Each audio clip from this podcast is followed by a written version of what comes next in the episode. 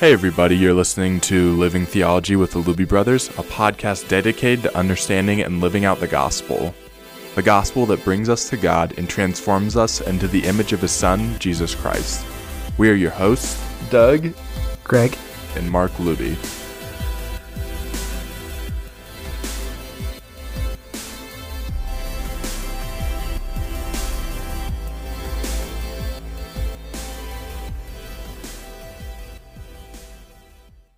We are continuing in our series on passages of Scripture that have been significant in our own life.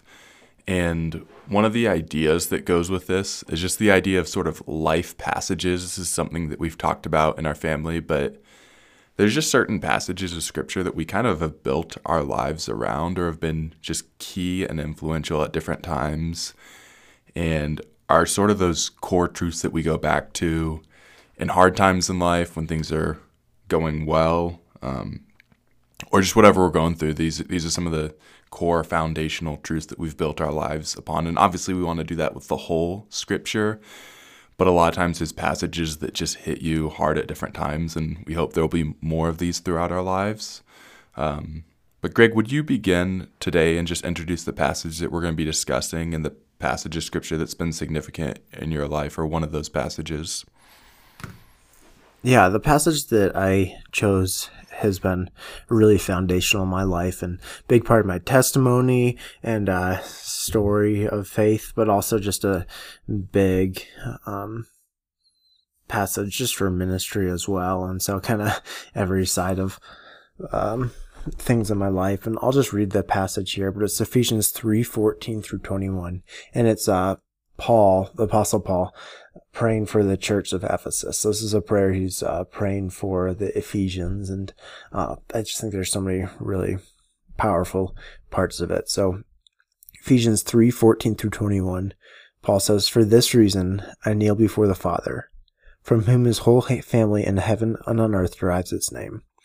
I pray that out of his glorious riches he may strengthen you with power through his Spirit in your inner being, so that Christ may dwell in your hearts through faith.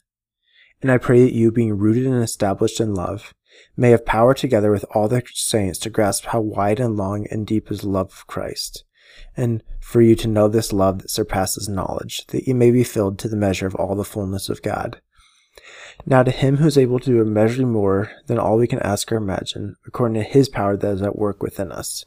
To him be glory in the church and in Christ Jesus through all generations, forever and ever. Amen. So, Greg, how did that passage become significant in your life? Yeah, I there's just so many powerful parts of this where I think even just seeing that this is a prayer that he's praying for people shows that there's a dependence on God that we have in our faith. And what Paul's praying specifically is that the church of Ephesus, these Ephesians would have power to know how wide and long is and high and deep is the love of Christ. And he's praying that they would be filled to the measure of all the fullness of God, um, and that he would experience, that they would experience God's spirit in powerful ways in their lives. And so you see kind of every aspect of their faith. He's saying this needs to be a work of God in order for you to understand the love of God, in order you to be filled to the measure of all the fullness of God, in order for you to, uh, experience God's power in your life, it has to be a work of God and it really has to be a miracle um, mm-hmm. to know God and to be transformed by God. And I think that there's so many implications that we could talk about in this because I think sometimes when it comes to our faith, we have a tendency to think that it's just something that we do or if we just have the right um, theology or if we figure everything out a perfect method, then everything is going to click. And whether it's in our lives or other people. And yet what we're seeing here is there's a complete dependence on God's power working in hearts. And if God's not working and moving, then there's not going to be lasting change and transformation. And I think that really takes the power off of us and shifts it. And the way that this has worked in my life, I would say a big part of my story was my sophomore year of college, where I had um, kind of just had a hard year in many ways. I was walking away from the Lord and living for things outside of Him and living in some sin. And towards the end of it, I just, I realized that so much of my faith, I think, had just been an intellectual idea. And I'd seen truths in the hmm. scripture, like when Paul says everything's a loss compared to knowing Christ. And that just wasn't a reality in my life. the one that we talked about last Philippians 3, or I'd see Jesus say things like, I come that you may have life to the full. And it's like, I don't, I don't think I really believe that the fullness of life is found in Christ, or like I do, and I know Yeah. it's true, and I trust that, but it's not a reality in my life. And I went through a season of three to four months of what I define as wrestling with God, and just um, for three or four months, I clung to the promise. You'll seek me and find me when you seek me with all your heart. And so night after night, I just was up and not even sleeping most nights, but just praying, God, I just want to see you. Will you just show up in real ways? Will this become a reality? Not just head knowledge, but heart knowledge of who you are. And I, uh, yeah, just night after night, just feeling, really having no answer and not feeling like God owed me anything. I saying, Lord, you can decide never to answer this prayer of me seeing you and you'll be totally just and good, but will you please show up? And I'm not going to stop praying till I see you. And it was really after about four months of that, which were kind of hard four months. And, um, I'd say I was, uh, pretty depressed and just low. And, um, but at the end of those four months, I really felt like as I began to see the word, as I began to see scriptures like John 3:16, they just had this whole new power where I thought this is true, it changes everything and this is true and um and it became so much less of an intellectual thing, but I mean, if we really think about that, we're going to be with God forever in eternity because of Christ, and nothing will ever separate us from God's love. That's that's our whole lives, you know. And so Yeah. That uh, I think that this kind of passage epitomizes a lot of what I went through, where I was just pleading, Lord, don't. I, I just need to see you, and He really showed up in that, and worked in some powerful ways in my heart, and I think even now, um, often I'll feel dry in my walk with the Lord, or I uh, feel like maybe just sort of distant or like it is becoming intellectual knowledge. But I, outside of that four months, I don't think there's been a series of one or two days where I prayed this prayer or something like it that I would just see God in new ways where He doesn't answer that pretty powerfully. And sometimes my default is just to try to do a bunch of things or just ignore it if I feel dry in my faith. But I think more I'm seeing my need just to press into God and pray that He would work in my heart to stir my affections for him and help me to see the weight of the things that we believe. Yeah. So what what exactly is Paul praying here for the church at Ephesus? What is what is he desiring to see happen in their lives? Doug, would you be able to uh, just walk us through that a little bit of what are the particulars of this prayer? Yeah. One of the things that I was thinking just as Greg you were sharing your story is that I like how even your story illustrates parts of this. Because I remember that season and it was a painful time but being with you and then thinking of who you are now as you're walking with the Lord and there's still a wrestling to like believe these truths to live them out but seeing that come more and more. But what you were saying of for 4 months praying Lord show me yourself. Help this not just be an intellectual thing but to believe it. And depending on God for that to happen and then God seeing and then seeing God do that in your life it's like wow that actually is following what's happening here. Because in verse 14 Paul's starting by praying to God the father of all that God would give his spirit to strengthen the Ephesians who were rooted in the father's love so that they would then have power to know that love more fully. And it's kind of crazy to think of a love that you need power to comprehend. Hmm. It's like, huh. We actually are dependent upon God to even know the extent of his love. But Paul's praying that they would know the love of God by having the power of the Holy Spirit to comprehend the breadth of it, and then to know the love of Christ that's beyond knowledge. Because, Greg, you were saying in your story, you kind of had this head knowledge, but it wasn't like, is this real in my life? And then seeing it become real in your life, a part of who you are, and being filled with the fullness of God as He's doing beyond what we can ask or imagine. So I just thought it was cool as you were sharing that it actually is following this pattern, what you were experiencing. Yeah. I think that idea of a love that you need power to comprehend, it's like you, yeah, like you need power to comprehend how much God loves you. And I think how easy it can be just for the love of God to be sort of like white noise, especially if you've grown up in a Christian circle, even if you've just heard it of, oh yeah, God loves you, God loves you, God loves you. Um, and moving from that, it's white noise, you've heard it, to no, this is actually, you need strength to comprehend.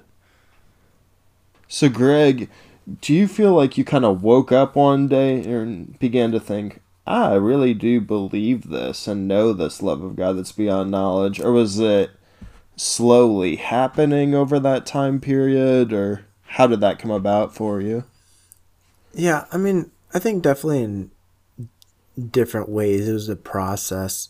Um, and I, I, think just even with this passage of scripture throughout my life has been a process, and sometimes it's a daily, you know, um, battle to really believe and see these things. But I think in that season, it was it was a little bit unique where the, the only time it happened in my life where it was more three or four months of pleading and kind of wrestling with God and feeling like there mm. wasn't much of an answer. But towards the end of that, it was more of like a kind of bigger dramatic turning point where I began to see um, that and see the word and be see the reality of new ways.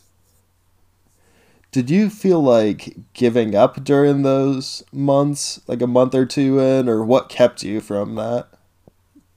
Uh, I mean, I think that's a good question. Like, I think part of it is that there's just so much. Like, if this is true, and I know it, I know it is, and um, and I think throughout that I like knew if this is true, you know, I this is so much bigger than just a part of my life. This is everything, and I can't just if God is who He says He is. If the if all these promises in the word are true, if if all this is true, then I can't just settle for it being part of my life. And so, I mean, what else could I give my life to? What else could I live for that would mean anything if this is true? and so it's like, okay, I'm gonna, if it takes wrestling the rest of my life until God answers this, then I, am gonna do it. Because hmm. too much is on the line to settle. Greg, I remember even in that season when you had called me, because I was a senior in high school at that point, and I just remember you calling and sort of confessing, "This is where I'm at in my life. This is some of the sin I've been walking through." And I think, I mean, I think just too, there's just like this sense of discontentment where, like you're saying, if this is true, if this is what God's word says, like, I like nothing else is going to satisfy me, and I feel like I really did see that in your life in that season. And I remember that was just a, even just the heaviness of that season for you. That was an incredibly heavy season where mm-hmm. I think just even your yeah, just a sense of just deep, deep dissatisfaction, deep longing. And I remember you, just you going through that.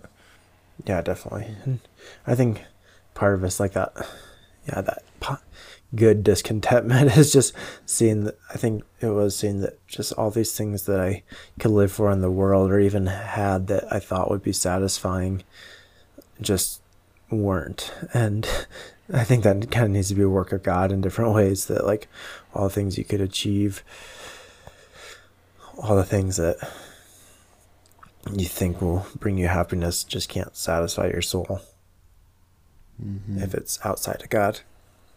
Yeah. How is how is this text then? I know it's informed personally a lot of how you view God and how you view the love of God and changing your perspective on that even that this is not just some cold abstract thing, but this is something deeply personal and powerful. How has it affected the way you go about your ministry? Yeah, it's. I think that this has been another thing where there's just been another process of growth and especially this year i think god's really been putting this passage pretty powerfully on my heart with with ministry i can often get so focused on here's the curriculum we're going to do here's the methods and if we just do all those things right kind of in a pragmatic way then everything will work and we're called to be faithful in those things and god works through our faithfulness in um, putting things together and the content. And yet, at the end of the day, I think we see that really this need for trusting God for His work and power in lives. And I've done just for the one to one discipleship I do, you know, I'll do the same thing with each guy often. We'll, um, go through the same curriculum and content and for some people you know it just really clicks and they over time and their heart is just lit on fire for the Lord. And for other people, it's just nothing. And it's like, I didn't do anything different. you know, like I, at the end of the day, I was trying to be just as faithful and walk alongside them. And yeah, like, what's the difference? Is it something that I did or said? Um, mm-hmm. Like, I think at the end of the day, it's a work of God. And so, especially like now in ministry, I think that more of my focus is just been seeing that there's a need just to be pleading for the lives of those I'm investing in, pleading for the lives of those in my ministry. And I think that needs to be my starting place in ministry. And so um, we have, know, like I just have a list of everyone that's in the ministry that I'm part of, and I just go through and I pray this prayer person by person. And I'm trying to do that every week is just go name by name and just pray that they would have God's power through His Spirit in their inner being, um, so they would see Christ. They'd be filled with faith. and praying that they'd um, be rooted and established in the love of God and not in anything else. I'm praying that they would um, have power to see how wide and long and high and deep is the love of Christ. So I just go name by name and just kind of plead that and plead that the Lord would do that in hearts. And I think that as I continue going forward in the future, that's just going to be the foundation of my ministry. And even when I do that, I think it takes, in some ways, this big burden off of me that I can often put on myself in an unhealthy way where yeah. I'm trying to play God or think it's all just about me. And it creates this trust. And okay, like I, now I can go be faithful. Now I can invest in people's lives. Now I can walk alongside people. And I think it kind of helps me trust God as I do that in a way that's really freeing for me. Hmm. Yeah. Mm. Greg, you've talked a lot about this idea of just ultimately that what we need is God to reveal Himself, and that that's actually been really encouraging for me in ministry because I definitely feel that too, where ministry you can quickly be about just the methodology. And and we want to be faithful in our methodology like how we do like for example for my ministry how we do small groups matters um, that we do small groups and we have time for that and you know how we do discipleship outside of the ministry and plans for growth and all those things they matter and like we're going to spend energy on it. But i even just remember being um, in trainings or conferences or around different christian culture at time where it it can be almost overwhelming as you think through all those things and even sometimes you can begin to feel like our approach to ministry sometimes is just you just look around to who has the best ministry and just try and copy their methods. Um, and so this person's mm-hmm. church blew up. You know, it's large or whatnot, and so okay, we need to copy now their methodology and their ways of doing things, which absolutely let's learn from each other. But even that idea of like is our ultimate dependence as even as we do use methods we use means is our ultimate dependence in that or is it actually in the spirit of god that he's working? And greg that's kind of been one of your heartbeats or drum beats as you've been doing ministry. It's actually been really encouraging to me because i can get caught up in that of something isn't working in ministry or something's hard and i think oh is everything we're doing wrong you know like mm-hmm. should i be mm-hmm. doing something different but then even just coming back to like, no, God, you are faithful. And the ultimate reason that you're saving people and working and doing stuff isn't because like we're awesome and our ministry methods are just off the charts, but it's because you are faithful actually to work. And like you said, that's mm-hmm. freeing. It's freeing when you mm-hmm. realize the need of God to work. Yeah. Yeah. I think it's so easy for me to get into the mode of just trusting what I'm doing or thinking that I'll have enough wisdom within myself to make things happen in ministry and change people. And it's a blessing to have seen God using my life, seeing God use our lives to influence others. But I can so quickly get into the idea that uh, this is because of me that all of this is happening, versus Paul here praying that the Father would strengthen people by His Spirit to know His love, to walk in His fullness. Like, oh, I often leave out the Holy Spirit and think it's just about me and Hmm. just the arrogance there. Hmm.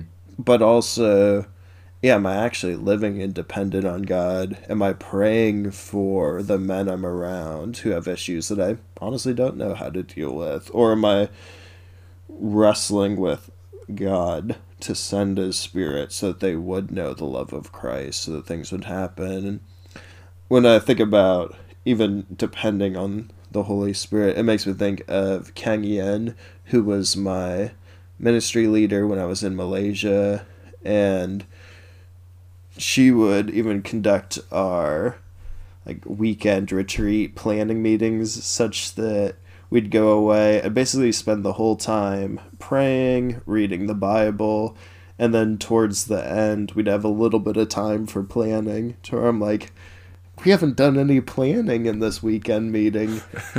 And it's like, what are we doing? This isn't a planning me- meeting. And that's from my kind of Western American frame of everything we need to do is about planning, getting the right methodology in place. But her emphasis was on word and prayer and trusting the Lord so that we would know what to do going forward. Mm-hmm. And just thinking, oh, I want to be more like Keng Yen in that way. And Greg, I think you're saying that, and I think you do model that better than I do. And so that's one of the things that I do really appreciate about you. Yeah. Thanks. And I think even for this, it's, it's not just, you know, we're obviously all speaking from the context of being in full time ministry, but just even wherever, you know, wherever you're at in your life of needing God to work in your personal ministry to others. Um, yeah, th- this is the core, this is the foundation. And I, I totally agree, Doug. I think, Greg, you model this very well. And it, it is encouraging to my faith as well. Thanks. Yeah, and that's I think that along those lines, Mark, as you were talking about with praying for those around you, I think that's been a big thing I've been praying for lately as well. Just that the people that I'm around, whether they're Christians or non Christians, would just know the love of God and the Lord would work in their hearts to open their eyes to see this. And I think mm-hmm. just committed that, especially for, you know, people that aren't Christians and that they would just have their eyes open to see how great the love of God is. And as they see that, that they be transformed. Yeah. Along the lines of just seeing lives transformed. Um, this passage was read at Reagan and my wedding, which you guys know, but our audience, I guess, wouldn't. Uh, but the reason that we read that is because it was significant in our relationship and significant before we actually met each other. Because after Reagan's first year on staff with the Navigator, she was at a training program, and throughout that summer, this one was this passage was just so significant to her. The idea of knowing the love of Christ that surpasses knowledge, and during that summer, she began to see, wow, I really love God. And it wasn't as if she didn't love God before, that she wasn't a Christian, but there was just something of this passage and the love of Christ that surpasses knowledge that began to settle in her life in a way that was really transforming and not just, oh, I'm going about these things because it's right or because it's true, but I genuinely love the Lord and know His love. And even as she was sharing how that happened in her life and began to experience this passage, but to experience the depth of God's love behind this passage. Um, yeah, she was sharing that with me. That was one of the things that I began to think, wow, I could really see myself marrying her. Um, but just for her, for Greg, for you, for us in our lives, for the people that we're around in ministry, this is what we desire. That it Yeah. wouldn't just be this intellectual thing, but a life changing, spirit empowered love of Christ that surpasses knowledge. That these people would be filled with the fullness of God and see Him do immeasurably beyond what we can ask or think in their lives. Yeah, this is our goal, not just to get more people in our ministries or in our seats, but to see people changed forever. And Yeah. Yeah. and if that's my goal, oh, I actually do need the Holy Spirit. Because maybe we can come up with methods to get more people around. But to see this happen in our lives, Greg, seeing this happen in your life over that four month period, it's like, oh, mm-hmm. that's taken the Lord to do a miracle, like you were saying. Yeah. Yeah. And if students walk out of, I mean, if, if students go out of the high school ministry and they understand this, I'm happy. like, if they have the power by the Holy Spirit to comprehend the depths of the love of Christ, like, they're going to be okay. like, you know, like, they're going to walk through all sorts of mm-hmm. deep stuff, but, like, this is foundational. And, and, like, if this isn't there, then it's like, like, there's, this is it. Like, this is, you know, the core of it. It's like, for people to understand. Um, I prayed this um, passage, or sort of paraphrased it a little bit in a prayer um, over the weekend for our fall retreat, and yeah, just because it's it's what I would think. This is what I desire that Christ would dwell in their hearts through faith. They would understand the depths of the love of God. Greg, do you have any concluding thoughts for us on this passage? I guess just to finish out, I mean, this is a this is a great passage just to memorize and to have hidden in your heart so that you can be praying it for people by name. And if I just overall encouragement would just be to start praying this for yourself, pray it for those you know, pray for the believers in your life who are doing well, who are struggling, pray for the non believing friends you have around you. Um, and if it's not this passage, just pray in general, but this is a great one just to be pleading for the lives of those around you just to see and know the love of God, and that as they would see and know God's love, that they'd just be filled and transformed as they know it more and more. And we we're just totally dependent on a work of God in hearts. And so let's be people who are on our knees in prayer, just pleading for the Lord to work and move. Hmm. Amen.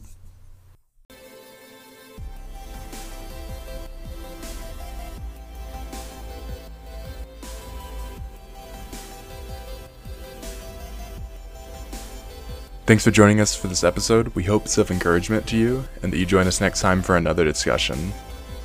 The music excerpts for this podcast come from the song Enthusiast by Tours, which is licensed under a Creative Commons Attribution License. More information can be found in the show notes.